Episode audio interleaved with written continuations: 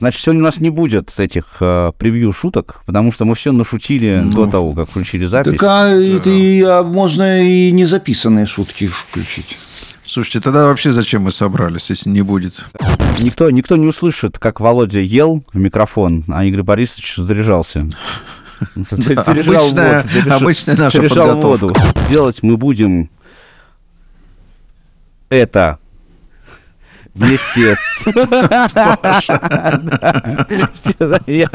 Да, Ты какой решительный. Да, тихо.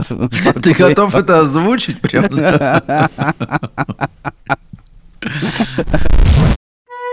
В некотором царстве, в некотором государстве В белом плаще с кровавым подбоем, шаркающей кавалерийской походкой, ранним утром рыцаря 14 опустили числа весеннего месяца. скорую смешалось в доме затряслась, когда жена узнала, что муж лезвие лазерного связи меча. Сквозь плотную повязку на глазах убивал... Сейчас будет сказка.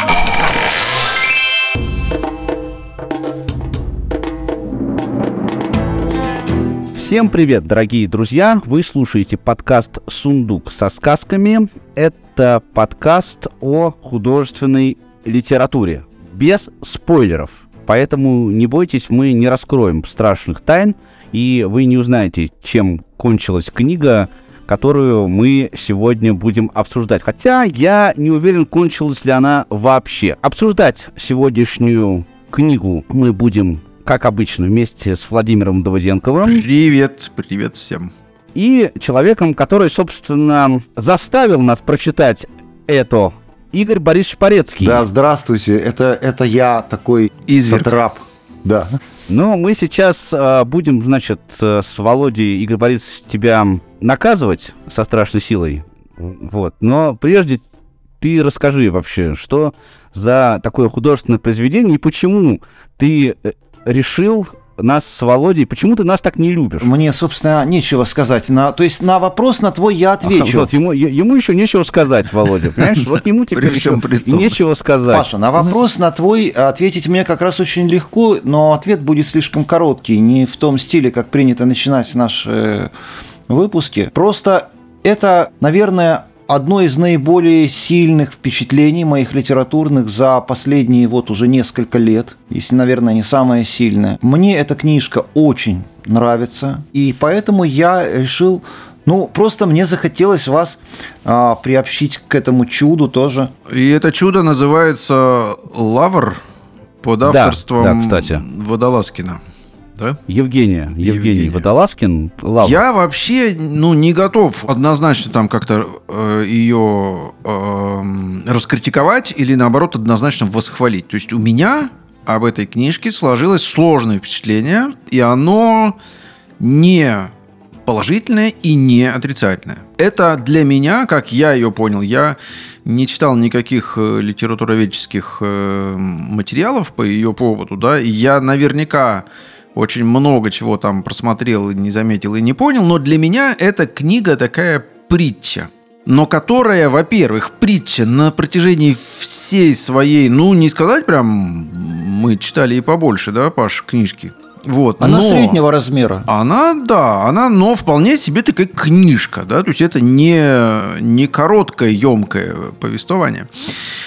А, это, во-первых. А во-вторых, я, к сожалению, так и не понял смысла этой притчи. То есть я не вытащил оттуда какого-то такого финального, да, эм, вот о чем она. То есть у меня сложилось как бы ощущение, впечатление, что это, конечно, книжка, она не о том, о чем, а она о том, как. То есть она такая атмосферная, и такое у меня сложилось ощущение, что это атмосфера ради атмосферы. Те идеи и мысли, которые там заложены, ну, в общем, они как бы, ну, они, во-первых, не очень рельефно там выражены, да, как бы, ну, всю книжку читаешь, и все равно нет ощущения, что вот, вот о чем она. Это такие, ну, как бы вот скитания такие, да, скитания эм, юродивого человека, да, по свету. Вот с его, значит, мучениями, с его трагедиями, с его какими-то принципами, которые, ну, периодически вот эти скитания, они как-то у него сменяются, да, не то, что он все время по кругу ходит, да, но тем не менее он как бы все время ходит, да, вот он все время в поисках чего-то, он все время а, то, то ли смысл жизни ищет, то ли что-то ищет, и вот он что-то ходит, но в целом такое ощущение, что ходит он бесцельно. То есть у него есть суперзадача, она там довольно быстро описана, да, для чего он э, живет и для чего он ходит и бродит. Но нет этому оправдания, как бы, да, я, например, этого не ощутил. То есть я не понял, что да, о, вот, как бы, то есть мне не поверилось в его э, хождение ради вот этой цели. В общем, очень смешанные чувства, поэтому у меня такой разговор немножко смешанный, да, но что мне там понравилось э, отчетливо, ну, это как раз, конечно, сочетание несочетаемого такого, да, то есть у него в этой книге Водолазкин как бы накладывает слои абсолютно э, разные. Разные по стилю, по, ну, вплоть до по, по языку. Да? Там очень-очень разный язык. Он вложен, разный язык вложен в уста разных э, персонажей. Там очень расплывчато, он постоянно играет со временем, тоже все это пересекается, так накладывается, наслаивается такой пирог. Но вот Опять же, я говорю, что мне не хватило смысла немножко для всего вот этого вир- виртуозного верчения. На том берегу Арсений встретил юродивый Фома. «Ага!» — вскричал Фома. «Вижу, что ты есть самый настоящий юродивый, настоящий. У меня, будь покоен, нюх на сей счет первоклассный. Но знаешь ли ты, друже, что каждая часть земли Псковской держит одного лишь юродивого?» Арсений молчал. Тогда юродивый Фома схватил его за руку и потащил за собой. Они почти бежали вдоль Кремлевской стены, и Арсений не видел возможности это движение остановить. Фома оказался очень цепок. Перед ними появилась еще одна река. Это была Пскова, которая несла свои воды в реку Великую.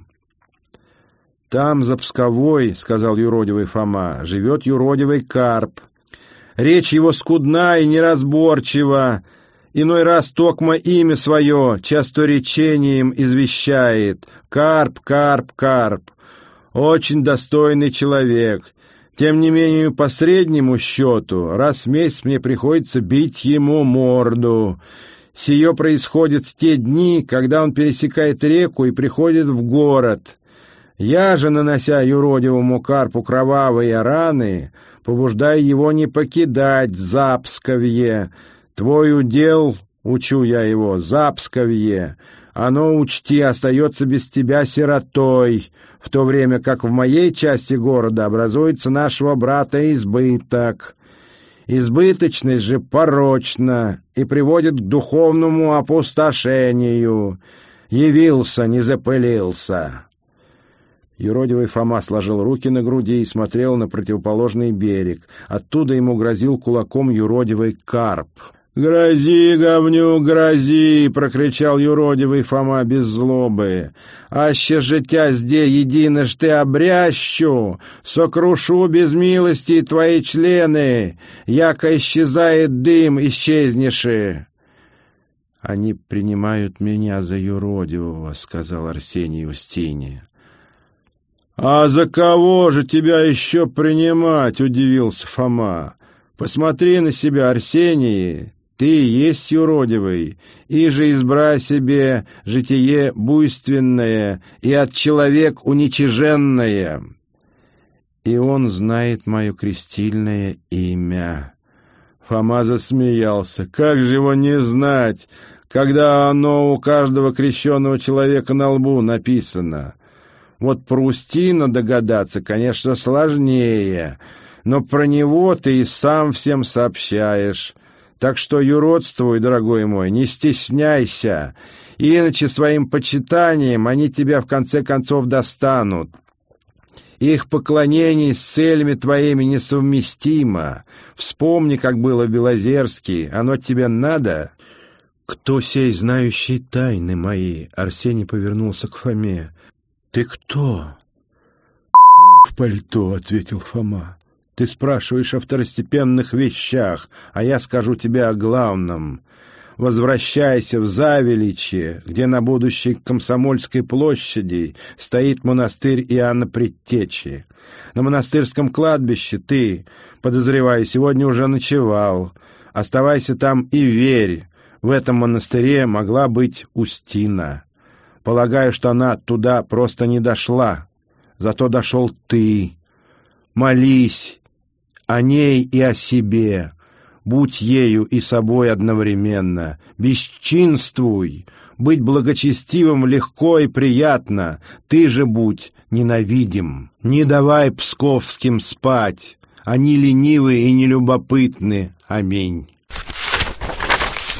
У меня тоже очень смешанные чувства оставило это произведение. То есть я не могу сказать, что это прямо вообще отстой. Я такими категориями в данном смысле не мерю. Здесь, мне кажется, автор, он немножечко хотел быть оригинальным, и в этой оригинальности он э, как бы переиграл сам себя. И это скорее книгу испортило. Э, стиль этой книги я бы определил как житие. Ну, то есть описывается житие некого человека. Действие происходит в основном в 15 веке на Руси. И э, главный герой этого э, произведения это некий такой целитель-праведник. И, соответственно, в книге Водолазкина заложены определенные православные ценности, которые сами по себе, ну, как общечеловеческие, они, понятное дело, мне близки, но вот эта аура вокруг э, этих ценностей, она, конечно, мне не то чтобы непонятно, она мне э, не заходит. Я очень сложно воспринимаю э, повествование вот э, в таком виде. Второй момент — это стиль повествования. Стиль мне показался довольно скучным. Ну, то есть я на 50-й странице реально думал просто прекратить это безобразие и просто все остальное пролистать. Посмотреть, потому что э, он рассказывает, я про стиль сейчас именно говорю, он как бы рассказывает циклично. То есть э, постоянно сюжет ходит по кругу главный герой, он находится в разных ситуациях, он как бы перемещается из э, одного пространства в другое, но то, что с ним происходит, э, происходит как бы постоянно одно и то же. Он высказывает все время одни и те же мысли, и он сталкивается с одними и теми же диалектическими проблемами. И вследствие этого у сюжета нет начала, как бы, и нет конца. То есть э, книга, она как бы начинается из ниоткуда и заканчивается в никуда. Хотя логическое построение там, разумеется, есть. Но как мы обычно привыкли к развитию э, сюжетов в художественных произведениях, да, что вот э, завязка, э, повествование, кульминация, вот этого там вообще э, всего ничего нет. Дальше вот этот вот момент с э, путаницей во времени. Там вот э, есть такие эпизоды, когда почему-то очень часто не к месту, на мой взгляд, иногда к месту, но чаще нет, вставляются такие маленькие эпизоды как бы из современности. Иногда целыми сюжетами, а иногда просто какими-то элементами. И здесь мне понятно, что одна из мыслей, которые Водолазкин подчеркивает, а, причем несколько раз на протяжении всего повествования, это то, что времени как бы не существует. И э, нет никакого прошлого, нет никакого будущего, э, мы все живем как бы вне времени. Эта мысль, она мне понятна, потому что она там высказывается, в общем-то, напрямую. А, но вот эти м, вставки, они больше забавные, чем э, имеют какой-то определенный э, такой смысл. Вот сюжет, они э, скорее искусственно вставлены. Я первый раз, когда там первая такая вставка вот в этом повествовании про пластиковые бутылки, она очень неожиданная. То есть я когда читаю, читал, я так, опс, думаю, что, что, что, что, что, И так назад отматываю, Думаю, о, ничего себе, а к чему здесь это вообще? Потом это уже стало яснее, потому что вставки эти стали э, больше. И возвращаясь к началу своей мысли, к стилю, вот этому стилю житие одного человека, который проходит э, несколько, скажем так, кругов очищения, я, э, знаете, поймал себя на мысли, что эта книга она является таким, если хотите, закосом, я бы даже сказал пародией на алхимика Куэлью. Потому что определенное такое цитирование стилистическое я уловил совершенно явно. Но качество этого цитирования мне скорее не понравилось. Ну, я, кстати, согласен с тобой, что вот он э, вставляет эти вот э, такие флеш, флешбеки, только флеш-форварды, да?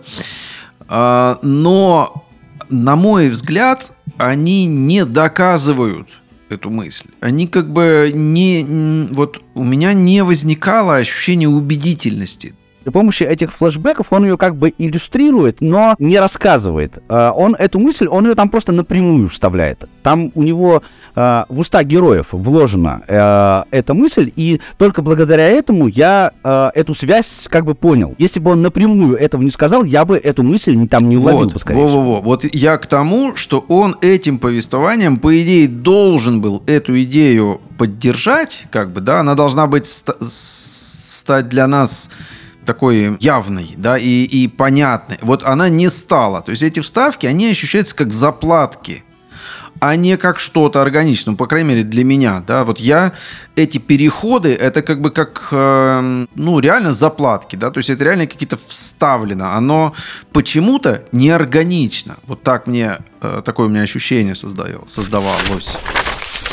Я все жду какого-то знака, который указал бы мне, что я иду в правильном направлении. Но все эти годы я не видел ни одного знака. «Идти по знакам легко, и для этого не нужно мужества», — ответил Амброджи. «Если бы речь шла о моем спасении, я бы не проявлял нетерпения. Я двигался бы дальше и дальше, пока шли бы мои ноги, ибо не боюсь движения и усилий. Я лишь боюсь, что иду не туда. Так ведь главная трудность состоит, я думаю, не в движении, Амброджи встретил взгляд Арсения, а в выборе пути. Караван шел по лесу. Арсений молча покачивался в седле, и было непонятно, кивает ли он в знак согласия с Амброджа или качает головой в такт ходу коня. Когда выехали в поле, Арсений сказал, Просто я боюсь, Амброджа, что все мои дела не помогают Устине, а путь мой ведет меня не к ней, но от нее. Ввиду близкого конца света ты ведь понимаешь, что я не вправе заблудиться, потому что если я пошел по неправильному пути, то на правильный уже не успею вернуться. Амброджа расстегнул верхние пуговицы кафтана. «Я скажу странную вещь. Мне все больше кажется, что времени нет, все на свете существует вневременно, иначе, как мог бы я знать не бывшее будущее? Я думаю, время дано нам по милосердию Божию, чтобы мы не запутались, ибо не может сознание человека впустить в себя все события одновременно. Мы заперты во времени из-за слабости нашей. Значит, по-твоему, и конец света уже существует?» Спросил Арсений. Я этого не исключаю. Существует ведь смерть отдельных людей. Разве это не личный конец света? В конце концов, всеобщая история — это лишь часть истории личной. «Можно сказать и наоборот», — заметил, подумав Арсений. «Можно и наоборот. Эти две истории изначально не могут друг без друга. Здесь, Арсений, важно то, что для каждого отдельного человека конец света наступает через несколько десятков лет после рождения. Это уж кому сколько отпущено. Амброджо наклонился к шее коня и выдохнул ему в гриву. Всеобщий конец света, как ты знаешь, меня волнует, но я его не страшусь. То есть страшусь не более собственной смерти. Ну, ребята, А уж насчет э, Куэли, это, я думаю, ты, Паша, зря. Это совершенно разного порядка явления. У Куэли это... Это абсолютно разного порядка. Абсолютно Ну, разного то есть, порядка то есть это, явления. это, это, но- гора- это гораздо но более... он пытается, но он, Не, это вряд это, закосить. э, Да ты что? Это вряд ли. Куэли это мелочь по сравнению с этим. Ты что? Это мелочь Вот пузатая. я совершенно наоборот. Вот, Нет, ты что, наоборот ты думаю. что, Куэли это так, это, в общем-то, ну, как тебе сказать, это такая подделка, ну, в общем, перепевы довольно популярных э, тем и мотивов, и, э, в общем-то, спекуляция на них. А здесь это очень серьезная вообще-то вещь. Но это очень талантливая спекуляция. Это очень талантливая спекуляция. Да а здесь ну я нет, да не нет, да ну что ты, Паш, это ну средняя, скажем так, это средняя спекуляция, там есть некоторые интересные моменты, но в общем-то это такая вот, э, а это действительно очень серьезная вещь. Один э, знакомый, ну такой искушенный человек в области литературы, он сказал, что на его взгляд это лучшая книга о юродстве. Мне трудно судить, лучшая она или не лучшая, потому что литературу о юродстве ну, для, наверное, в моем арсенале это может быть единственное произведение на эту тему. Но действительно, я начну с, даже не со своего впечатления, когда я, э, потрясенный совершенно этой э, книгой, э, значит, предложил ее своей сестренке, и она, значит, тоже очень прониклась и пришла ко мне в совершенно возбужденном таком состоянии и сказала, что я не понимаю, как на таком материале можно было вогнать в книгу такое количество позитива. И вот тут я, пожалуй, согласен. Я, я тогда понял, что меня, в общем-то, так э, как-то впечатлило. Ну, еще там наложилось, конечно, то, что а, непосредственно перед этой книгой я читал довольно, ну, такой очень, очень слабый текст. Вот. И тут просто от этой книги я ничего не ожидал, я не был о ней особо наслышан, она у меня просто лежала, и думаю, дай-ка почитаю.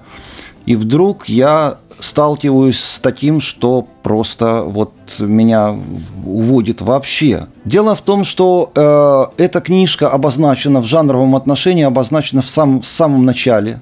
Помните, как она начинается? Лавр – не исторический роман. Тем не менее, начинаешь читать текст – и невольно подпадаешь под обаяние этого описания, этого средневековья. Ну, автор знает, о чем пишет.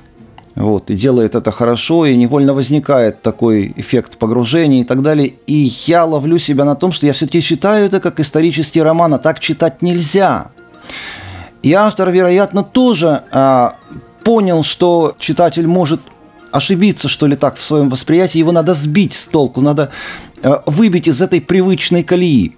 И вот эти пластиковые бутылки, они действительно выбивают. То есть перестаешь воспринимать это как исторический роман и начинаешь видеть здесь другое. Что касается языка, э, действительно в книге совершенно великолепная э, языковая работа. Это нечто новое, это вообще новое слово. Наверное, я с таким не сталкивался. Ну, во всяком случае, в таком объеме и в таком варианте. То есть здесь э, в такого рода книжках, в исторических романах, во всяком случае, частенько, э, значит, языковую стилизацию используют для усиления м, эффекта погружения, то есть э, герои другого времени говорят на языке того времени. Ну, это э, делается с разной степенью достоверности, убедительности. Это зависит и от э, знаний, от знания темы, э, насколько автор хорошо представляет себе это, и от искусства, потому что от искусства автора, потому что порой можно, э, ну, в общем-то, и фальшивку сделать очень убедительной, даже может быть убедительнее, чем э, вот реальную какую-то. Но, тем не менее, э, здесь это используется совсем в другом ключе, на мой взгляд. Я не поручусь за автора, я сразу оговорюсь, что я э, не могу судить о том, что автор хотел книгой сказать, по всей вероятности, что хотел, именно то и сказал. Вот. Я могу говорить лишь о том, что я в этой книге прочел, и что я понял, что, что как, как я воспринял. То есть, э, на мой взгляд, здесь различные языковые пласты, язык разных времен и разных назначений, а, вот эти вот разные языковые пласты и разные языковые краски используются именно как краски. При этом автор делает это не вполне, может быть, традиционными, не вполне традиционным путем. И это тоже как бы такая вот языковая игра, не знаю, работа, она э, создает, у меня лично она создает ощущение какой-то свежести э, восприятия и вызывает более, более острое, может быть, восприятие тек, текста, более, более острое восприятие э, каких-то его красок. Что касается э, времени, э, значит, Паша совершенно правильно сформулировал, это сквозная тема, Евгения Водолазкина, она проходит у него в, разном, в разной форме, в разной а, значит, степени концентрации проходит во всех произведениях примерно. Он высказывал ее прямо в разговорах, в интервью там, и так далее, что он считает, что времени на самом деле ну, нет. Время нас дано нам, это его слова, время дано нам по слабости нашей, чтобы мы просто не запутались в событиях. А на самом деле все существует, сосуществует. Не знаю, я не могу сказать, что вот эта идея, она как-то мне сильно заходит, что она близка моему сердцу. Я как-то, не знаю, не могу ее полностью, наверное, принять, но во многом другом автор невероятно мне близок. То есть э, у меня такое ощущение, что он о жизни, о мире знает какие-то такие сокровенные значит, вещи, которые, ну, как бы и для меня очень важны, которые и я знаю, потому что много здесь очень тонких моментов, много тонкого, э, ну, и, и каких-то таких лирических и э, серьезных, проникновенных моментов, и, э, может быть, специфический такой юмор, какая-то ирония, там, когда, вот помните, когда там, значит, собирается это, этот караван, вот, э, значит, э, в, в дальнюю дорогу, и там замечание, да, валы имели задумчивый вид, хотя на самом деле они ни о чем не думали. Ну и персонаж даже, это там Броджо с вот его там всякими вот этими закосами, там все это с одной стороны как-то очень серьезно, но с другой стороны очень весело, что ли, да. Долгое время я знал об этом романе, но долгое время как-то, ну, не, не было, э, не, не мог собраться его прочитать, что ли, он у меня не, не стоял в таком вот э, что ли, читательском плане, когда вот я хочу прочесть книжку, а я прямо вот жду там, значит, э, до нее добраться и так далее. Ну, как бы она у меня лежала, просто кто-то принес, значит, лежала книжка, я думал, что ну, когда-нибудь я прочитаю. Я вообще не любитель а, литературы, которая близко религиозного плана. Я сам человек, наверное, не религиозный. И э, религиозная литература вызывает у меня опасение, что там Э, эстетическая ценность заменена правоверностью. Очень часто так бывает. Уровень правоверности оказывается важнее, чем эстетическая ценность. Вот. Ну, и как бы я думал, что мне это вот не особо близко. А вот действительно книжка, она совершенно православная, на мой взгляд. И именно это, ну, наоборот, как бы для меня является так, такой, вот что касается этой книжки, именно это в ней меня почему-то привлекает. Вот так сделано, что это э, работает вот в, в таком направлении. И что касается позитива, то, с чего я начал, как я для себя это понимаю. Прочитав такую книжку, хочется жить, понимаешь, что мир, он совсем не так плох. Он совершенно не безнадежен. И можно жить, есть ради чего, а, есть в мире прекрасное. Ну вот как-то так. Слушай, ну вот эту э, последнюю твою мысль у меня как раз возникла совершенно противоположное э, абсолютно ощущение. Я опять вернусь, извини меня, пожалуйста, да. Э, вот когда я читаю Каэльо или Баха, то у меня как раз такое ощущение возникает.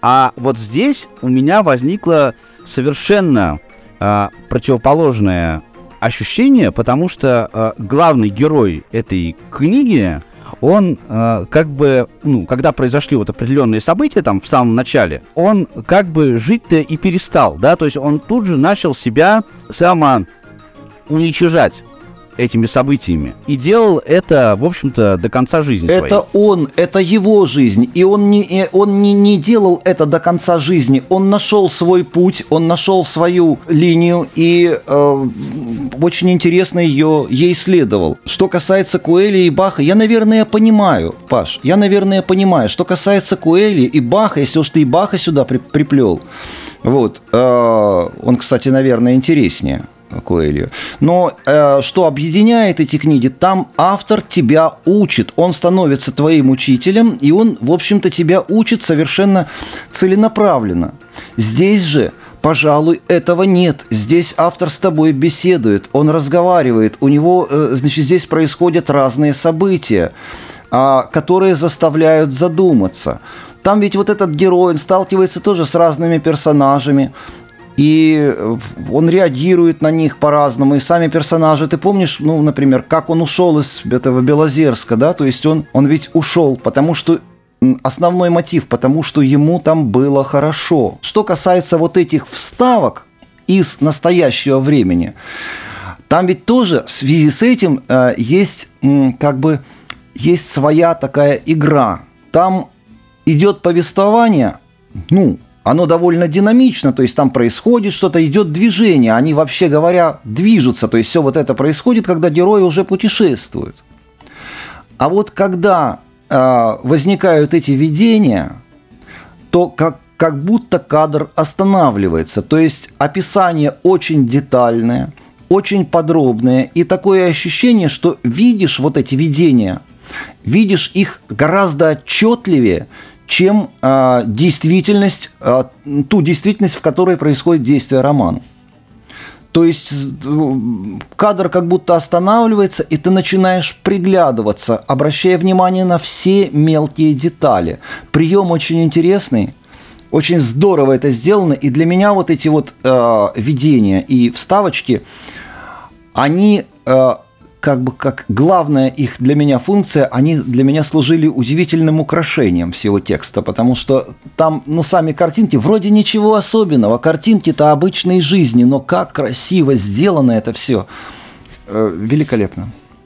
Я все ждал, что у этих картинок будет какое-то логическое завершение. Вот мне этого очень сильно не хватило, потому что он, он как бы бросил на полпути, понимаешь, вот эти вот э, истории, которые он э, посредством этих флешбеков. Я понимаю, что они там э, не эту цель преследовали, да, а эта э, цель была подчеркнуть, да, определенные мысли, но то, что вот э, с э, сюжетной точки зрения он их просто бросил на полпути, у меня оставило чувство дискомфорта. Паша, ну ты ждешь, что тебя будут учить, что тебе будут, э, значит, проповедовать какую-то, а здесь этого нету. Ну как же, как же вот Володя говорит, что э, или ты, да, что сюжета нет, он не, ну, не, нету завязки, развязки, когда здесь, в принципе, э, в центре повествования жизнь героя главного начинается с его рождения и заканчивается его смертью. Ну, а что ты вкладываешь, что ты вкладываешь в понятие учить? Потому что определенные мысли он говорит конкретно. Вот про время, то, что я уже говорил, повторяться не буду. А про вот это самоуничижение ради цели, он тоже про это говорит конкретно. Это, на твой взгляд, не учить? Там не самоуничижение. Он намеренно страдает, намеренно. Ну, как тебе сказать, страдает? А, это служение. Он хочет не получать что-то от жизни, а отдавать. У него конкретная задача, он хочет отдавать. Два момента я здесь просто подчеркну, что, во-первых, мне эта сама по себе мысль не близка, страдать там ради.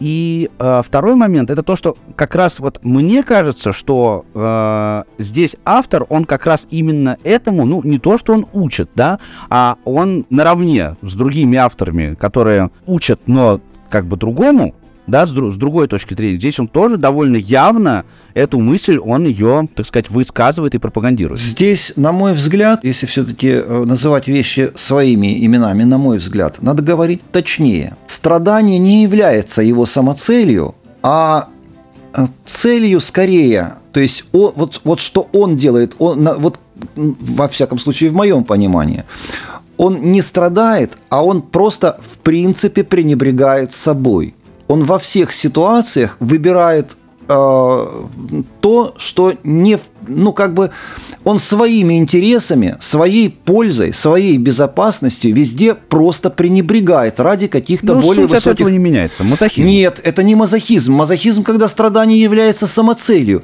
а он это делает ради чего-то. То есть он выбор совершает в том направлении, которое, значит, осмысленно. Если, да, у меня если всегда человек... в этот момент возникает вопрос, э, прав ли он, и не угробил ли он свою жизнь э, вот таким, таким восприятием. Э, я вообще всегда с ужасом смотрю на людей, которые считают страдания большим достоинством. И это как бы для, для, для меня это тупик, конечно, да. И в том числе, как мне кажется, как я понимаю, тоже православие, да, оно не в этом, естественно, да, не в том, что человек должен страдать. У Ксении все уже было на столе.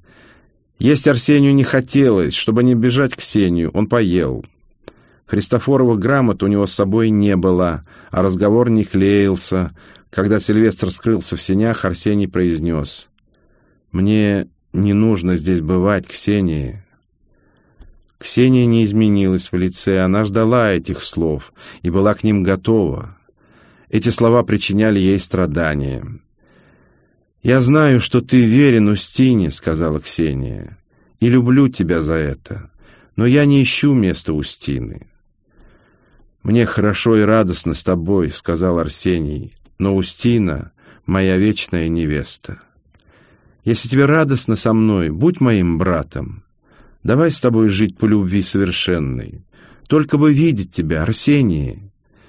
Я не могу с тобой жить по любви совершенной, потому что слаб. Прости меня, Бога ради. Бог простит, сказала Ксения. Володя, Володя, это тупик даже, э, мне кажется, даже с религиозной точки зрения, страдание не должно быть самоцелью, потому что иначе человек начинает э, тешить свою гордыню. Ах, я как страдаю там и так далее.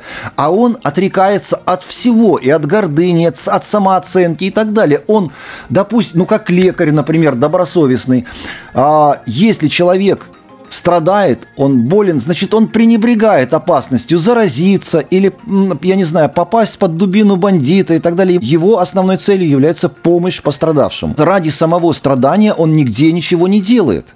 Там нет этого. Я, кстати говоря, православного там, ну, не сказать, что прям сильно много. Но в смысле там много на эту тему. Но там атмосфера, атмосфера. Сказано, да, атмосферность, да, да, она, ну, это это ребята, православная. Да, ну, ребята, потому, потому что такие были времена, условно Какой-то идеологии, да. Как, Нет, атмосфера, вот атмосфера атмосферой, но э, это книга православных людей, страдающих комплексом неофита, или э, недостаточно наделенных эстетическим восприятием, она их возмущает до глубины души. И я с этим сталкивался, потому что такое там тоже, там много довольно нетрадиционного. И для того, чтобы это воспринимать правильно, нужно все-таки думать и иметь какую-то, так сказать, то есть должен, должен быть какой-то противовес, потому что эта книга вот в том-то и дело. Там эстетика не принесена в жертву правоверности. Ну, такой ви- видимый, очевидный, показной, понятный неофиту и так далее. Ну, вот моя, как бы, такая, ну, претензия громко сказана, да, но вот к этой книжке это как раз то там, что там эстетика ради эстетики. На мой взгляд, да, то есть вот эти все эквилибристики, они несут, э, они очень мало что иллюстрируют, да, они очень мало в, чё, в, чё, в чем меня убеждают, или они очень мало о чем мне говорят, да, то есть я не вынес оттуда какого-то какой-то мысли, которой бы у меня не было до этой книжки. Я, тем не менее, считаю, что вот эта литература, она ценная. Я, на самом деле, когда я все-таки вот продрался и прочитал эту книгу до конца, я остался собой доволен. Потому что я вообще э, книги бросаю легко, которые мне не нравятся, я их бросаю легко. Но э, здесь не только потому, что э, нужно было к подкасту ее подготовить, э, подготовиться и книгу прочитать, да, мы знаем, что бывают случаи, когда можно и не дочитать, да, Володя? Ну нет, мы, Я- мы дочитали все-таки. Да, да, да, я, я ее, да, я ее дочитал, я ее дочитал а, и остался с собой доволен, потому что вот этот а, гештальт я завершил, потому что здесь в этой книге что есть очень ценно, что все-таки у автора было что сказать. Я считаю, что вот в книге, в фильме, вообще в любом а, там, музыкальном произведении. Самое ценное это если у автора есть что сказать этим произведением. Здесь у автора было что сказать совершенно однозначно. Другой вопрос, другой вопрос, что мне, конечно, не зашла вот именно подача того, как это сделано, да? Мне было э, ее читать тяжело вот с точки зрения непосредственно ее, скажем так, художественной ценности. Но это очень субъективный вопрос, да, то же самое по поводу музыки, то же самое по поводу э, кино и, друг, и другого искусства. Но в этой книге есть мысль. И вот то, что я хочу э, сказать сейчас, да, это то, что, дорогие друзья, вот э, не воспринимайте на веру мою точку зрения, Володину или Игоря Борисовича. Возьмите и попробуйте прочитать. И будет очень интересно узнать а, что вы думаете по поводу книги Водолазкина «Лава»? Ты, Паша, сказал а, очень важную вещь на самом деле. А, вот совершенно правильно. Для меня вот это вот, э, значит, э, вот то, то, то, что ты, твоя мысль, да, э, я для себя ее формулирую как проблему языка. То есть, если, допустим, э, я читаю книгу, и она вот мне, ну, не заходит, но я понимаю, что текст хороший, что автору было что сказать и так далее, но как-то вот у меня в душе не отзывается. Ну, я думаю, что это не значит, что м, плохая книга или что я э, такой дурак и не понимаю, или автор плохо пишет, или что-то вот еще такое. Я думаю, что здесь просто проблема языка. Это означает, что автор говорит не на моем языке. И для меня это язык чужой. Я, может быть, как-то вот ну, в душе не отзывается. Здесь я бы хотел сказать еще вот о каком какой вещи. Я, я-то читал эту книжку э, в аудиоварианте. Вот, и как выяснилось, сейчас уже существует несколько аудиоверсий этой книжки. Когда я ее читал, была версия в исполнении Александра Сулимова. И это э, очень интересный, я столкнулся еще с таким интересным феноменом, то есть какого-то, какой-то полнейшей, на мой взгляд, абсолютной гармонии э, текста и чтеца. То есть было вообще такое сначала, когда я начал вот это вот слушать, мне показалось какой-то странный чтец, смогу ли я это дослушать. Ну, в общем, очень быстро я как-то это понял, что это вот именно то, что надо.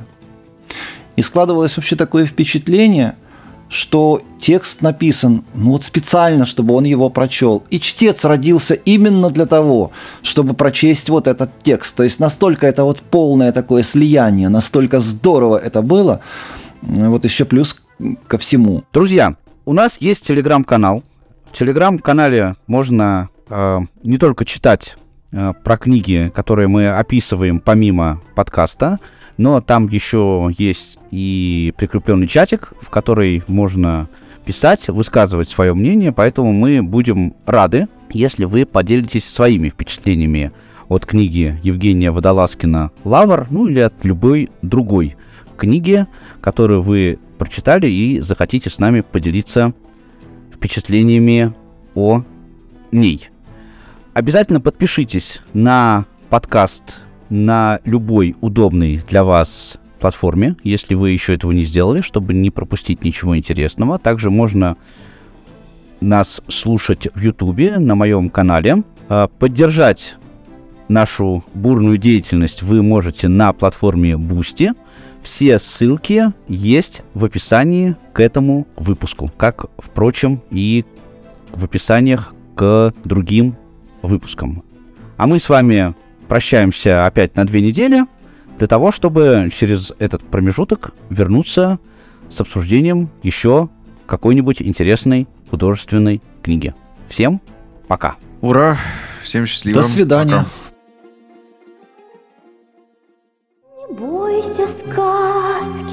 бойся лжи, а сказка, сказка не обманет.